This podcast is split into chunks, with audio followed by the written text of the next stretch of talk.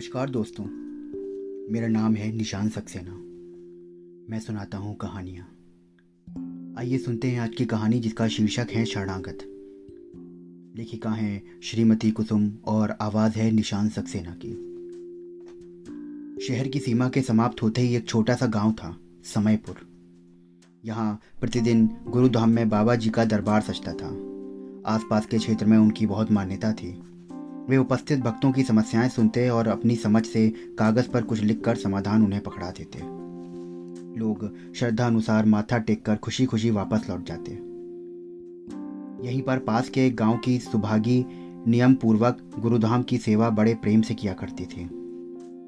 कहते हैं, गुरु सूली का कांटा बना देने की क्षमता रखते हैं। इसलिए श्रद्धा के साथ आज भी वह अपने पति बसेसर के साथ पंक्ति में बैठी थी। रात को ज़्यादा पी लेने के कारण वह नशे में धुत थी और मुँह से झाग भी निकल रही थी। थोड़ी थोड़ी देर बाद सुभागी की करुण आवाज़ें उपस्थित समूह का ध्यान अपनी ओर खींच लेती। बाबा दया करो। शराब के नशे में पड़े रहते हैं ये। काम काज का भी होश नहीं। बच्चों को कौन पालेगा बाबा? बाबा बीच बीच में क्रोध भरी नज़रों से उसे देखते। और उसकी बात अनसुनी कर देते वे अन्य भक्तों को निपटारे, निपटाते जा रहे थे, परंतु उसकी ओर कोई ध्यान नहीं दे रहे थे। सुभागी फिर कहा उठी, बाबा, मेरी भी पुकार सुनो। बाबा ने गुस्से पे, से पास में पड़ा एक पत्थर उठाया और उसकी तरफ़ मारा। पत्थर बसेसर को लगा और वह वहीं ढेर हो गया। उपस्थित लोगों में से कोई कुछ नहीं बोला। अंधविश्वास में जकड़े लोगों के लिए तो बसेसर मुक्त हो गया। एक महामानव का कृपा प्रसाद था। समय बीतता गया, सुभागी की दो लड़कियाँ कॉलेज जाने लगी। लड़का अभी स्कूल में ही पढ़ रहा था और छोटी बेटी सुरमई माँ के साथ गुरुधाम आने लगी थी। सुरमई के रूप में माँ लक्ष्मी का सौंदर्य था और वाणी में सरस्वती का माधुर्य। भक्ति रस में डूब भजन, डूबे भजन, जब वह गाती तो श्रोता, दर्शक मोहित हो जाते।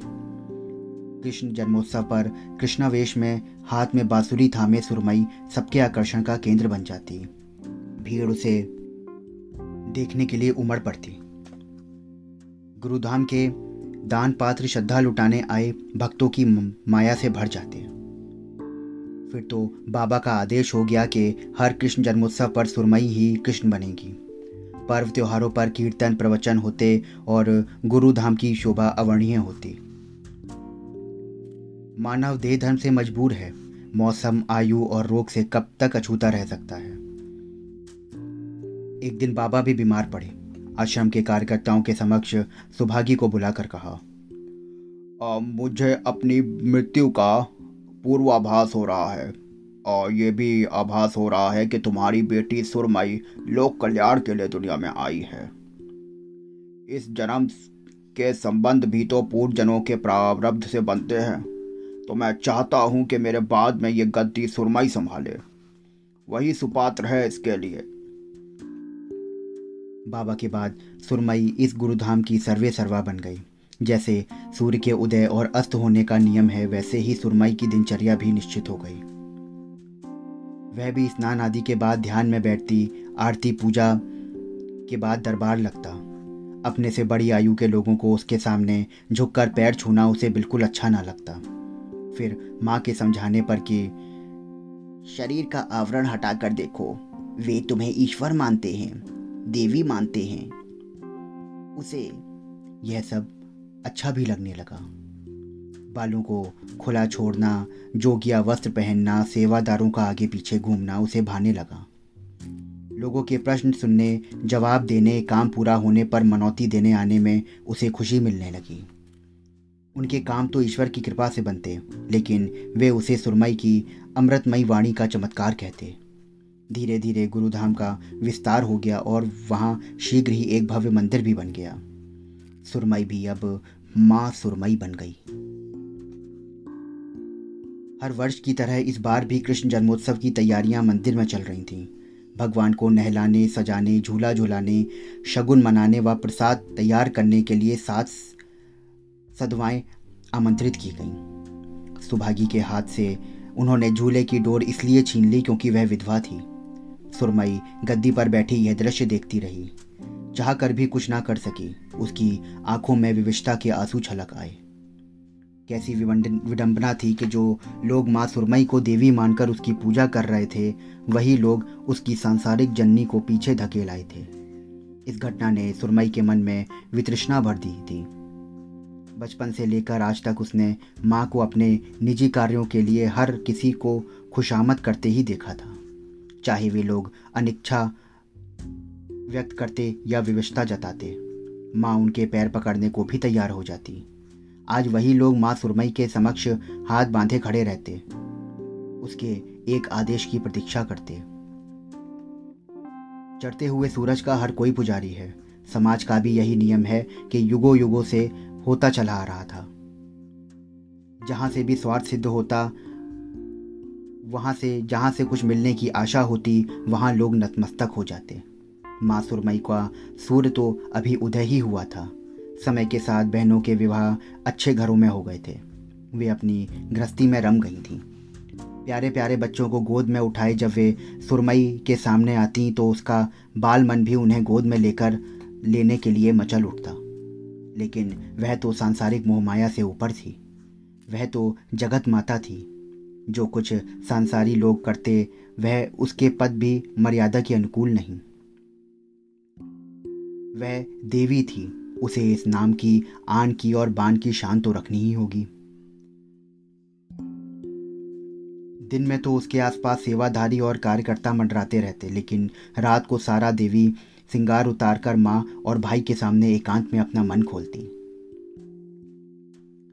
माँ, मेरा भी जी चाहता है कि दूसरी लड़कियों की तरह घर आँगन में नाचती फिरूं, फिर से तुम्हारी उंगली पकड़कर चलने वाली बच्ची बन जाऊँ। तुम्हारी गोद में सर रख के सो जाऊँ। माँ उसे हृदय से लगा लेती। किसने मना किया है तुझे मेरी बच्ची? तू ये सब कर, लेकिन एकांत में। दुनिया के सामने तो तुझे देवी बनकर ही रहना होगा। जरा सोच, कितनी लड़कियों को ऐसा जीवन मिलता है? क्या हम कभी सोच सकते थे कि जिन्हें दो जून की रोटी भी मुश्किल से मिलती है, उन पर बाबा की ऐसी कृपा बरसेगी? माँ तो जैसे उसकी आध्यात्मिक गुरु हो गई थी, जिसने जन्नी बनकर पहले उसे शरीर का चोला दिया और अब गुरु बनकर ज्ञान दे रही थी। उसे कभी कभी इस बात की ग्लानी होती कि उसने अपनी नन्ही मासूम बच्ची से उसका बचपन छीन लिया है। ज़बरदस्ती ऐसी दुनिया में धकेल दिया है जहाँ उसकी इच्छाएँ दबकर रह गई थी फिर भी प्रत्यक्ष में उसे समझाती बेटी, भगवान की आज्ञा के बिना तो एक पत्ता नहीं हिल सकता। आम जीवों की क्या मजाल है? इतने लोगों की भीड़ में बाबा की कृपा दृष्टि तुझ पर ही क्यों होती? ईश्वर ने हमारे दुख और कष्ट दूर करने का निमित्त तुझे बनाया है। आज तेरे कारण तेरी बहनें अच्छे घरों में हैं, राज कर रही हैं। भाई डॉक्टरी पढ़ रहा है और तेरे पिता को तो शराब से ही फुर्सत ना थी। सुरमई आश्वस्त तो हो जाती, लेकिन फिर उत्सुकतावत पूछ बैठती, ठीक है माँ, ईश्वर कृपा से सब कुछ मिला। अब और कुछ नहीं चाहिए तो फिर ये परपंच कब तक? रवि डॉक्टर बन जाए तो फिर मैं ये गद्दी छोड़ दूँगी। सुरमई के मुँह से इतना सुनना था कि माँ का स्वर आदेशात्मक हो गया। धीरे बोल लड़की, तू कौन होती है गद्दी छोड़ने वाली? वो लोग जो देवी मानकर तुझे पूछते हैं, अपना हर काम तुझसे पूछ कर करते हैं। क्या उनकी श्रद्धा को तू छोड़ पाएगी? क्या वो तुझे छोड़ पाएँगे? माँ, तुम तो भली बात ही जानती हो कि मैं उनके लिए कुछ नहीं करती। करने वाला तो भगवान है। फिर लोग मुझे क्यों यश देते हैं? देखा जाए तो क्या ये सब एक व्यापार ही ना दुकान खुलती है? लोग सौदा खरीदते हैं, पैसे देते हैं। ये सब ढोंग है, आडंबर है। सुरमई की ओर से बहस थम नहीं रही थी, लेकिन माँ ने उस पर रोक लगा दी। पगली, भाव ही भगवान है। जिसे तू व्यापार कहती है, वो तो उनकी श्रद्धामयी भेंट है। जैसे तू भगवान के चढ़ों में भेंट चढ़ा फूल है। फूल तो सुगंध देने के लिए दुनिया में आया है, बिना किसी भेद के। तू तो निष्काम, निर्मल और पवित्र पानी का झरना है, जिसे परोपकार के लिए बहना है। तू जन कल्याण के लिए दुनिया में आई है, ईश्वर सुंदर है। अजर है, अमर है, सत्य है और शिव है। उनके अधरों पर सदा मुस्कान रहती है।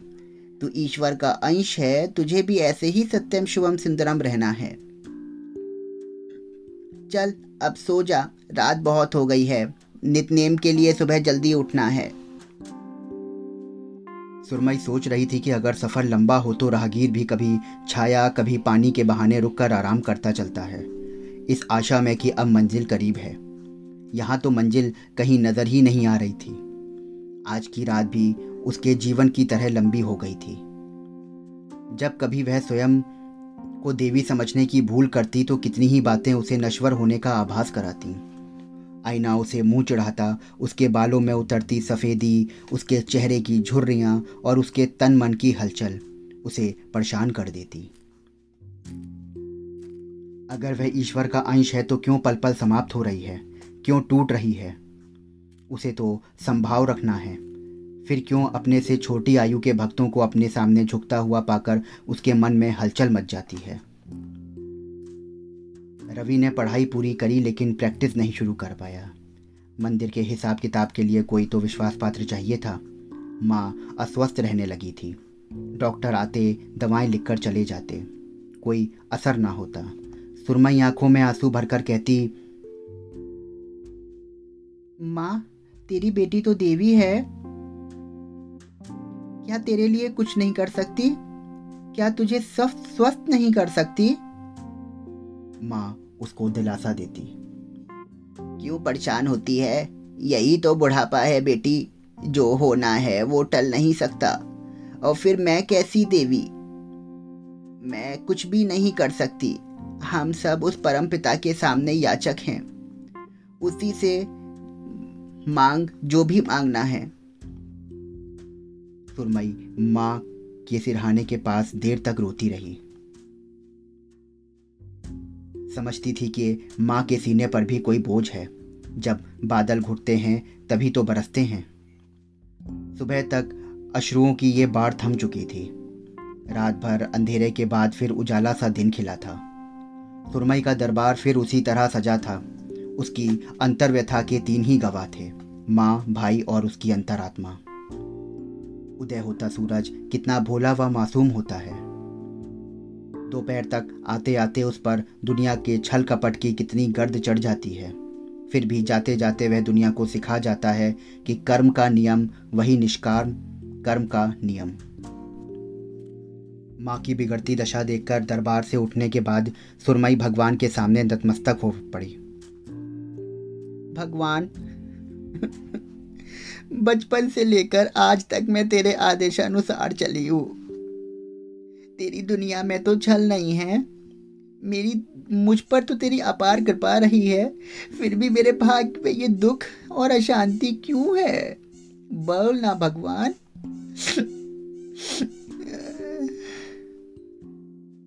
माँ ने बिस्तर पर लेटे लेटे उसे आवाज़ दी। क्यों रोती है पगली? जानती है कि यही प्रश्न अर्जुन ने भगवान श्री कृष्ण से पूछा था। कि आप हमारे भाई हैं, सखा हैं, आपको सदा आपने हमारी सहायता की है। हम जीवित भी आपकी कृपा से हैं। फिर क्या कारण है कि हम दर दर की ठोकरें खाते रहें? एक दिन भी सुख से नहीं बिताया। तो भगवान ने कहा कि जिस पर मेरी कृपा होती है, उसका मोह मैं किसी भी वस्तु या व्यक्ति से नहीं रहने देता। प्रत्यक्ष में वह दुख भोगता है, परंतु भीतर से वह मुझसे जुड़ जाता है। सांसारिक सुख तो क्षणिक है। मेरे शरणागत को इनकी आवश्यकता ही नहीं। बेटी, मैंने तुझे सांसारिक मोह माया से ऊपर उठने के लिए कहा, लेकिन अपनी बात से आज मैं तुझे मुक्त करती हूँ। तबकि और परिस्थितियों में, अब की परिस्थितियों में बहुत अंतर है, जो तेरी इच्छा हो तू कर। तू अपनी अंतरात्मा की आवाज़ सुन। क्या है अंतरात्मा की आवाज़? वह भी तो कई भागों में विभाजित हो गई है। संसार दुखों से मुक्ति के लिए उसके पास आता है, और वह है कि स्वयं मुक्त हो जाना चाहती है। उसने कई बार माँ से पूछा कि उसकी मृत्यु के बाद भी कोई उत्तराधिकारी होगा? तब भी तो जनता उसे स्वीकार करेगी, तब माँ ने उससे कहा था, मृत्यु से पहले कुछ भी नहीं छूटता। और बाद में वही होगा जो प्रभु चाहेंगे। एक आवाज़ उसे भागने को कहती है तो दूसरी गुरु गरिमा की बेड़ी बनकर उसे हिलने भी नहीं देती। आखिर कौन सी आवाज़ सत्य होगी? सुरमई, गंभीर थी और बोली, माँ, अंतरात्मा की कौन सी आवाज़ सच्ची है? तुम ही फैसला करो। बेटी। अंतरात्मा की आवाज़ बेचैन नहीं करती। असम असीम शांति ले आती है। दुविधा से बचा लेती है क्योंकि वह भीतर बैठे परमात्मा की ही आवाज़ होती है। जो तुझे बेचैन कर रही है, वो तेरे मन की आवाज़ है। जो तुझे माया से भर भरमा रही है। इस माया में सुख नहीं है मेरी बच्ची। सुख है उसके चरणों में। सुख है दूसरों के आँसू पोछने में। माया के मारे आँखों में आँसू भरकर तेरे पास आते हैं, लोग और तुझसे जोलियाँ भर के खुशियाँ ले जाते हैं। यही तो है सच्चा स्वर्ग और सच्चा सुख। जिस दुनिया से लोग दुखी होकर तेरे पास आते हैं, तू उस दुनिया में लौटना चाहती है? ईश्वर ने तुझे माया के सारे प्रपंचों से मुक्ति देकर अपनी सपना शरणागत बनाया है। तेरी अंतरात्मा की भी यही आवाज़ है। बस उस परम पिता परमात्मा की शरणागत बन जा। वह तुझे कभी निराश नहीं करेगा, क्योंकि वह तुझ में है, मुझमें है, हम सब में है। माँ ने सुरमई के मस्तक पर हाथ रखा। जीवन में परिवर्तन ऐसे भी होते हैं। अगले दिन मंदिर के भजन गाते समय सुरमई की आँखों से बहती अविरल अश्रुधारा उसके आत्म साक्षात्कार का अनुभव करा रही थी। हरि चरणम, गुरु शरणम, हरि चरणम, गुरु शरणम। तो दोस्तों, ये थी आज की कहानी। आशा करता हूँ आपको आज की कहानी बेहद पसंद आई होगी। फिर मिलता हूँ एक नई कहानी के साथ। तब तक चैनल को सब्सक्राइब करिए, फॉलो करिए और खुद को स्वस्थ रखिए खुश रखिए। शुक्रिया।